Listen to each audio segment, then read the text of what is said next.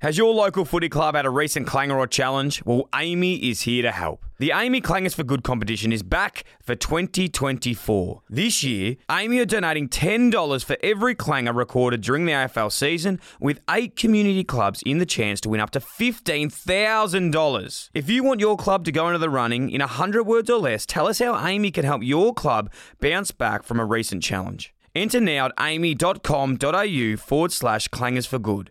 That's aami.com.au forward slash clangers for good. T's and C's apply.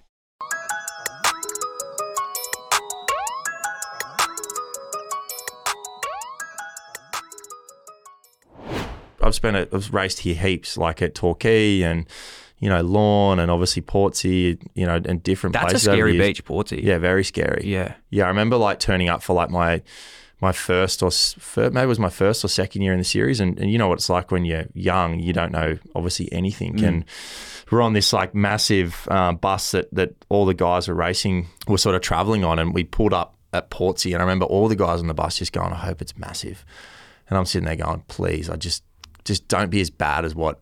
It's going to be, and and when you stand at Portsea, it's like I don't know if it's changed, but you look sort of look over the head, look over the hill, and you can sort of watch the waves roll, and you're like, it doesn't look too bad. But then when you get down, And you're on your stomach. And yeah, you're, and you're like, that's big. So Yeah. I remember getting there, and everyone was just like, all the older guys were like cheering. I was like, no, what am I going to do today? Like, how am I going to survive this? So um, yeah, thankfully, like I'm sitting here now, got got away unscathed. But it just, you know, again, it, it humbles you so much our sport because you can be the best, um, but you're up against obviously Mother Nature, and that's what you're training training in those elements every single day. So you definitely have moments where you know I'm training next to a 16 year old kid, and I'm losing my ski and you know getting beaten badly in a session or you know not winning races, but it just goes to show that you just got to, I guess, like respect it and oh, it's the adapt to it, right? 100%. But Nippers is like it's it's probably obviously not as big down here Yeah. because of the weather, but I know that there's still a lot of people that come out of this state that that love it and do really well at it too. You're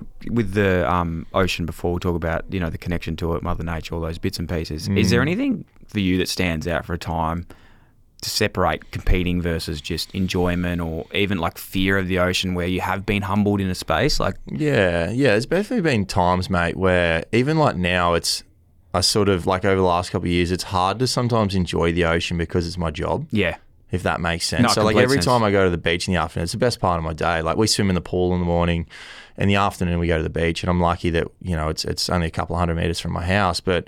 More often than not, it's you're there with a board, a ski, you're running, you're doing an Ironman session. You kind of don't really go for, you don't stay out after like you're a kid and you catch waves and you're bored. You sort of, as soon as the session finishes, you, you race off and do the next thing. So that's mm. something that I've got to get better at and I'm working on at the moment, just enjoying it. And I think with Kel and Danny, like we get down there like most almost every day. So you get that, you do have that special connection. And um, I think what was the other thing you asked? Like it was like has it ever humbled you in any way? yeah, Like, heaps. Like when you race in, in big stuff, definitely, because you have no control of what's going to happen. Mm. Um, so it does get scary. And, and for sure, like when I was eight, nine years old, I still remember like doing the state titles for the first time and, and swimming the whole swim leg with, with my head up because I didn't want to put my head in the water. So it just takes, it just takes time. It's incredible to hear for anyone like they're listening, someone at the top of their game like that, still you know honest, honest enough to have fears in the ocean because Yeah. it is, as, as we said, it's, It's such a beautiful place, but it's scary as Yeah, like too. you know, you said that, that the ego thing before. And I hate to be,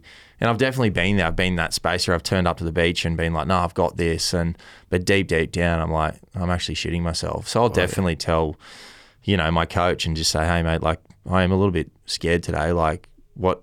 You know, but again, like again, that's there's that experience. I've done it so many times now, and and also know that there's not much point like trying to worry about it. Like you just got to go out and and just focus on yourself. But it is scary. Yeah, 100%. Like, you know, last couple of years we've raced it, um, you know, a couple of times where it's been, you know, double overhead sort of thing and you've got skis and boards and, you know, meters of whitewash and, and things like that coming at you. And, you know, stuff can happen in the ocean, can't it? Oh, it can. Thanks for listening to another Producey podcast. If you enjoyed the show, that'd be a massive help if you could like, follow, rate, subscribe, tap the bell, leave a review, or even share with one of your friends, or you could do them all. If you want to get in touch to share feedback, suggest a guest, or advertise with one of our podcasts, then email hello at producey.com. Thanks for tuning in, IllyXX.